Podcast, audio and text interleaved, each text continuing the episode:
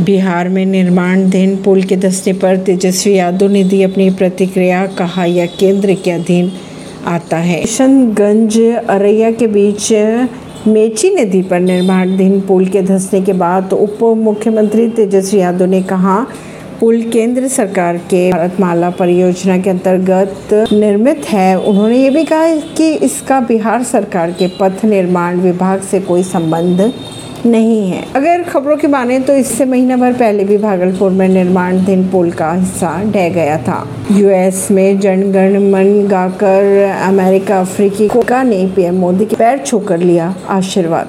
ऐसी ही खबरों को जानने के लिए जुड़े रहिए जनता सरिश्ता रिश्ता पॉडकास्ट से। प्रवीण दिल्ली से।